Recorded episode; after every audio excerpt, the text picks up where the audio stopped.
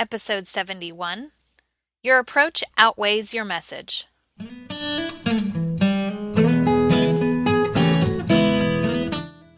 Educators, is your passion tank running on empty? Look no further. Gretchen of Always a Lesson has a double dose of just what you need. Come fill yourself up with an empowering educators podcast to start your day feeling empowered.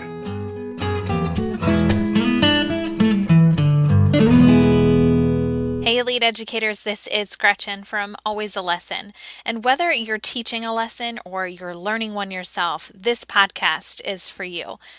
And I'm here to empower you. I want you to reach your potential. And that's why I call you an elite educator, because elite really describes someone who takes time out of their day to invest in themselves by listening to a podcast just like this one, and it helps hone your craft.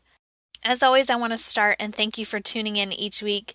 I love reading your reviews on iTunes. So if you do enjoy the show, help me. Go ahead and subscribe and leave a rating with a review. That tells iTunes to keep pushing out the show so we can help more and more teachers each day. Today's shout out goes to Counterculture Society, who said, My first job after college was a fourth grade teacher. Wow, what an eye opening experience.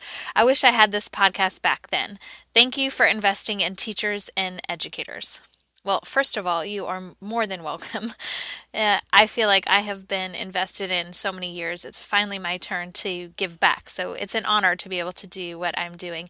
But you're right, being a teacher is such an eye opening experience in a podcast like this is to serve and help people. And I too agree with you. I wish I had a podcast like this where someone was encouraging me, telling me the truth, you know, letting me know what it's really like behind the scenes and that it's okay and that I'm not alone and that I can do it and someone who's further down the road than me and can look back and say, You've got this. I made it through. You can make it through too. Uh, so you and I are on the same page, but I love that you stopped by and let me know that you appreciate that. So thank you. Well, today I want to help you reignite that passion and potential by talking about how and why your approach outweighs your message. And this podcast is for all educators, but I really want to focus in on how this affects new teachers. So hang on, this is going to be one empowering ride. So, parent teacher conferences are coming up. I hear a lot of buzz on social media about it, and a lot of people freak out. And especially those new teachers, you get stressed like, oh my God, I didn't prepare for this in college or in whatever program you had before becoming a teacher. And you're thinking, what do I do? Or really, you're asking, what should you do? And yes, it's a time where you can provide updates on, you know, a student's academics, but really more importantly, these conferences are just a great time to build relationships. Like end of story. Parents are so interested in what happens behind the scenes and to really get to know who you are. You know, they hear all these stories at home from their kids, whether they're good or bad, and they just want to see for themselves like who is this person and what is their rationale for things and what goes on here all day? So they parents often have a million more questions and are much more nervous than you even are as the teacher. But I do understand, especially when you're first starting out, it's intimidating to sit in front of someone who might be older than you and feeling like they're judging everything you're doing and wondering if you're qualified to be there and you know all those insecure thoughts. And it could be daunting. And it's an obstacle because you haven't had that experience before and you're trying to avoid that judgment zone. You know, you don't want to make that mistake. And some parents might not have a positive experience in the district or at the school level. And so you may be worried about, you know, are they going to bring in their personal grievances to my little classroom and I only have 10 minutes to meet with each parent and I don't want them to get me all riled up and these are all normal feelings, but I don't want you to allow the feelings to dictate your behavior because you're missing out on such an opportunity. And so I started thinking with all this parent teacher conferences stuff that the one way to sabotage the opportunity is, you know, focusing so much on the great things you want to tell them, but your approach is wrong or not as effective, and therefore it backfires. And I'm not trying to scare you, but I do want to front load this in hopes that I got to you before you had this big opportunity and you can think to yourself, okay, I need to share XYZ message, but this parent is upset with the school or is already upset with me. You know, you can't just jump off and say, here's what I wanted to tell you, goodbye. you have to finesse a little bit. And I am not very good at that.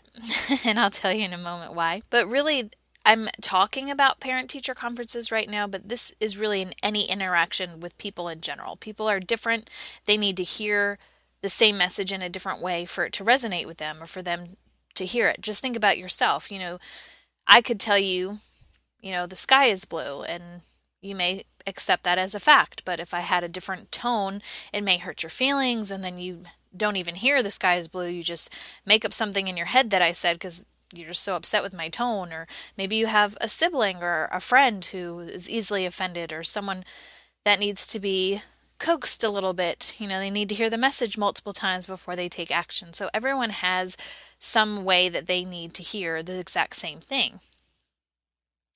And any interaction can go one of two ways, and it's up to you to make sure it always points in the positive direction. You need these people in your life, whether it's the parents or whether it's the students or other staff members or just new friends you're meeting. You need people to surround you. Life is not meant to be lived alone, isolated on an island. So, how do you do this? Well, focus just as much on the way that you say something as you do on what you want to say. And so, my confession to you is this is such a weakness of mine. So, it, it chuckles me to be able to talk to you about it because something I still work on. I mean, I don't know that I'll ever get great at it, but I think because I'm aware of it and I try each interaction and each time I'm communicating to think about what is my approach and how am I being perceived, not just what is my message, because I know what I have to say is going to be beneficial, but I want you to hear it. And if you're too busy, distracted by the way I approached it, well, then you don't hear it, and then that's a lost opportunity. And, you know, my dad always said, you've got to learn some tact if you want to be successful. I mean, how's that for tough love, right? But he was right because I am someone who always tells the truth. I just cannot lie. I cannot sugarcoat it. My emotions are on my sleeve, it's all over my face, you know, and I just spit out my opinion. And then I might think, okay, that was a harsh word, or that was really blunt, or, and luckily, I finally have people around me who call me out on it instead of getting offended and never talking to me again. They'll say, like, that was harsh, try that again, or, you know, wow, tell me what you really think. And their response lets me know, okay, whoops, my message came before my approach did, and, and that was ineffective. Because now, even if I try and backpedal and restate it, what they heard the first time is what sticks with them. It's like that first impression. And so I really have to take that moment to think to myself, who is my audience? How do they need to hear this? Adjust. And I used to think that is so ridiculous. I don't have time in my life to change my message 75 million ways depending on who is listening. Like, no one does that for me. Why do I have to spend that much time? But when you're in a, a leadership position, if you want to be effective, you've got to learn the people that are reporting to you and, and be able to motivate them. And you do that by knowing how they want to hear the message. And, you know, one thing that happens with parents is a lot of the stress that happens in a relationship between a teacher and a parent is just miscommunication, whether it's through email or text or the child says something and it's not true. And so to be able to just have the right approach means that you're extending that olive branch, you're making them feel welcome. They can air their grievances, even if they say, you know, I really don't like you. And you say, that is okay. And I am so glad you told me. you know, as hard as that is to say that, hey, at least you know, at least you know you're on the same page um, and you can move forward from there. So as much as i hate that i have this attribute of being harsh and you know misinterpreted and i'm sorry if i've ever offended you listeners out there with some of my wording in the podcast. I promise you i'm i'm still for the rest of my life i'll be working on that because i do have a good heart and i do want to help. And it just may mean that sometimes I get so caught up in what I have to say that I forget how I need to say it. And so this podcast episode is interesting that I'm able to finally look back and say, "Hey, I've made progress and and my relationships are better and stronger because of this." And it is worth the time to sit and think about how I need to say things. And even if I don't adjust it for each person, if I just take a moment to think how I would want to receive it or how I could soften the wording then I'm taking a step forward. So, really think about what that person needs to think and feel during your interaction before you even share what you want to say. And so, you know, if I'm coming at them, then they're on the defense, they don't hear a word I'm saying, and it's just a waste of time for everyone. And if I jump into what I need from them or my agenda without any chit chat, you know, like, how are you? I'm just like, hey, can you do this for me? Some people are like, whoa, what is going on? Like, I'm not your little worker bee, you know, have a relationship, you know, they get turned off and they're less willing to help, you know, and I've been I've burned so many potential opportunities because I just didn't care about my approach. I just wanted to get my message out. I guess that comes with some maturity, right? and over time, I just realized it's less about me, it's more about them. So before you meet with parents, just think about how you would need to hear what you're about to share and think about how you can make them comfortable, make them willing to talk, willing to help, and just you want them to enjoy, you know, this interaction that they have with you because it's so limited in terms of the amount of time they're sitting with you, but also throughout the year they don't get this opportunity very much. And only then, once you've done those things, can you lay down the value bombs that you're about to bring because they now have an open ear and they have a willing heart and they're going to hear what you say and say, oh, okay, you know, I can't wait to join this mission. But you can't start off just like that. So here's what I suggest to you thinking about your approach first and then your message second.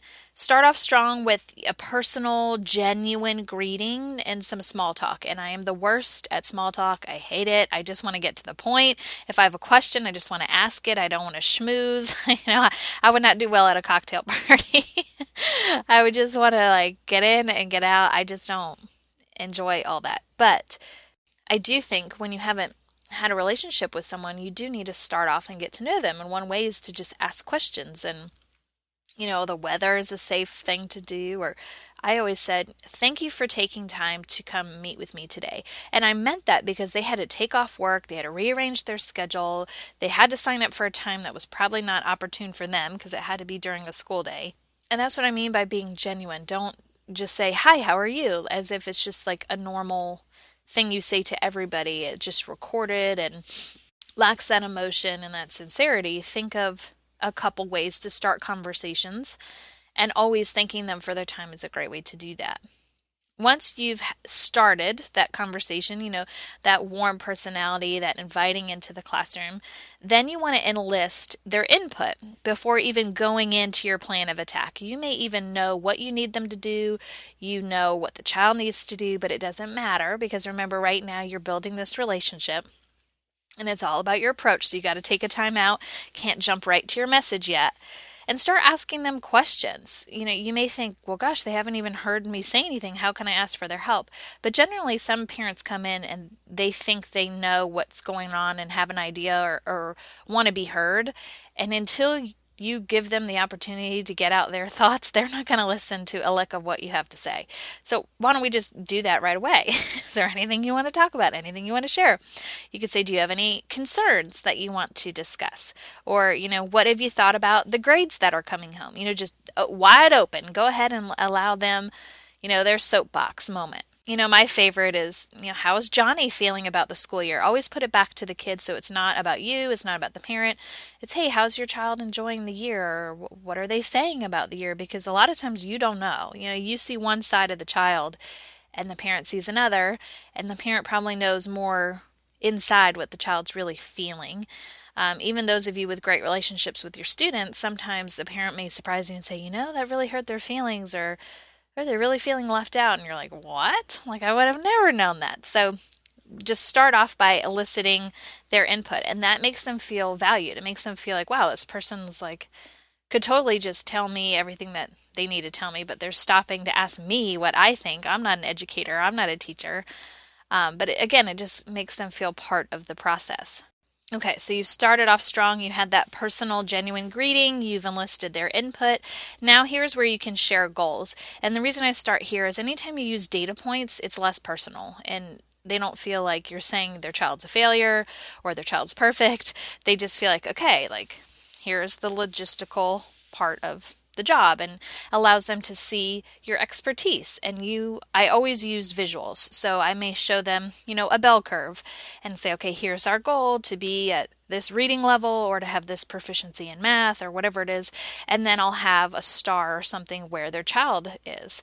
And this visually helps parents see okay, so this teacher is moving towards this goal. It's not just let's do fun lessons and they're not just being hard on my kid, like here's where my child stacks up. And when you start with the goals first, and you share the rationale, you know, we want 80% proficiency because XYZ, then they start understanding why you approach things the way you do. So you're letting them in on how you plan what you plan and why you plan it that way. And then they start to respect your professionalism and your expertise because they now get it. And so, what I do is once I share what the goal is, so maybe I'll say, okay, our goal is to be 80% or reading level R or whatever it is, then I'll start positive. So, I'll say, what's great about Johnny is blank. And again, it's just the conversation's been positive so far. I haven't dropped any those kind of moments yet. And then I'll follow with an area of concern. And it's not that your child's horrible and it's not like, oh my gosh. And immediately after I share the concern, I have a solution ready. This is why you have to be so prepared for these interactions because you want the parent to not feel helpless and you want them to feel like, but, you know, when someone says that in a conversation, it's like, well, we didn't select you for the position, but, like, it gives you a little hope. And it's like, oh, I was so let down. But, oh, there's some hope. And so you swing in with that solution really quickly and it makes them feel at ease. Like, you got this. You see the problem. You're already attacking it. You're not waiting for me and my approval or my ideas. You are just ready to do this. And a lot of parents are so thankful, like, oh my gosh, I'm glad you caught that. Thank you for already starting to work on it. And then you can ask for input again. So remember, you asked at the beginning, is there anything you wanted to share? How are things going? Then you shared your goals, you shared positive progress and you shared area of concern with a solution and now you're back to their input because they have to process and if you just keep going with your agenda it's like they're like, I had so many questions and I just forgot them all, and now I don't even know, you know? And you don't want to be following up multiple emails or conver- phone conversations when they could have just asked it right now. So give them a time to just relax and take it in and ask any questions. And you may say, Have you thought of a, a different solution that might work? I'll write, write that down and try that next too. Or, hey, do you think, is there anything at home that you think would be beneficial? So now you're enlisting their help at home or just allow them to be like, oh my God. you know, sometimes they don't have anything that they really want to contribute other than just shock and awe or excitement. And you want to give them that moment to just feel that. And I always like to do a recap at this point because their brain is spinning. They're like, what just happened? So, again, you'll go through those points, if there's something there you guys have decided they could do at home, you want to reiterate that. That way, when they leave the classroom, that recap is the last thing on their mind. So it's like, okay, this was the good, this is the bad, this is how we're moving forward, this is what I'm to do. You know, nice and fresh. Um, and any last minute questions or concerns or remind them you know how to they can stay in touch with you. You know shoot me an email or text me or read the newsletter or check the website. And please make sure you always end thanking them for coming in, taking the time to meet with you. And that means you have eye contact, like don't shuffle your papers, don't get ready for the next person a genuine smile, again, some sincere wording, walk them back to the door. If you need a few seconds before the next person comes in, just say that. Say, I'll be right with you. Close the door, shuffle your papers. But you just need to be as present as possible so that person feels validated, they feel important, they feel like you are prioritizing them and their child, and it's not rush, rush, rush, get, you know, get to the next person. And as you can see, as you're hearing me say these steps, you have known all along that your message was here's the problem and here's the solution. That is really what you wanted to say that entire conversation. But you spent a lot of time asking their input, putting out positive vibes, starting with things going well before moving into the concern. And you may think like, "Oh my god, it's just such a waste of time" because I know I did. I was like, this conversation could have been three minutes long and now it's 30. you know, it's filled with all this fluff. But really, that is what is establishing that relationship. And as you move forward, your conversations don't have to have as much bubble tape around it, right? You can just kind of cut to the core because they know your intentions. You have that relationship. You know, after a while, you may send a one sentence email to a parent, and that's fine because you don't need all of the other things to really surround the message to make it land right that's already been established. So don't feel like it's always going to be like this, but you have to start establishing that relationship now. If your head is still spinning, like parent teacher conferences, I don't know what to do. I started making a product and I made three of them because I knew I wanted to hit three different people. So I did tips for parent teacher conferences is, is, the name of the whole thing and I and I bundled them together in case you want them all. But I did one just for the parents. This would be something you could send home and it helps parents know like what questions should I be asking? How can I prepare for this conference? You know, giving them some ownership and some accountability, but also knowledge is power. Sometimes they have no idea what to expect and it really calms their fears when they're like, "Oh, okay." Uh, we have a lot of first we have a lot of parents that just moved here from other countries and you know this parent teacher conference thing is new to them. So to be able to see like what an agenda looks like or what questions that they can start thinking about you know just a plan uh, a space to plan and reflect and prepare. Uh, I also made one for students so that if you're going to allow them to be present and lead, or at least have a portion that they want to talk about, it allows them to really reflect, you know, how am I doing and what are some areas of growth or what are some solutions or what what is going really awesome? What am I proud about? And then of course I made one for you, for teachers who need to really plan from start to finish what a conference looks like. And now that you have this podcast episode, you now understand really putting some emphasis on your approach in addition to your message. And it's fine that you plan your message first. That's how I work. I'm like, okay, what is the essential thing I need to say during this conversation? And then I work backwards and fluff it up with a better approach. And that works for me, and that may work for you as well. But if that product sounds like something you could use go on over to Teachers Pay Teachers, just type in always a lesson. You'll find it there pretty easy, or just there's a search bar once you get to always a lesson, and you can type in conferences and it'll pop up. But really, my whole message to you today is about your approach. And so I think I want you to think throughout your day today about your interactions. So you probably your message, especially during the work week, was like all about trying to get things done. But think to yourself if there was a few interactions that could have been altered to have a more positive outcome if you had changed your approach. And then each day think about that before you begin an interaction. And like I told you, and it's probably not as encouraging, it's taken me a while because that is my weakness. Maybe you're fantastic at it, which I hope that would be great. But really, we are all in this together and we're all in this for kids. So it's really important that we take time to think about how we need to say something before we just jump in with our agenda.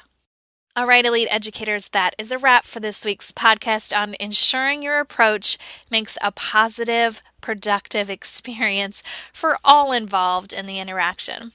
Now go out and be great because you've just been empowered.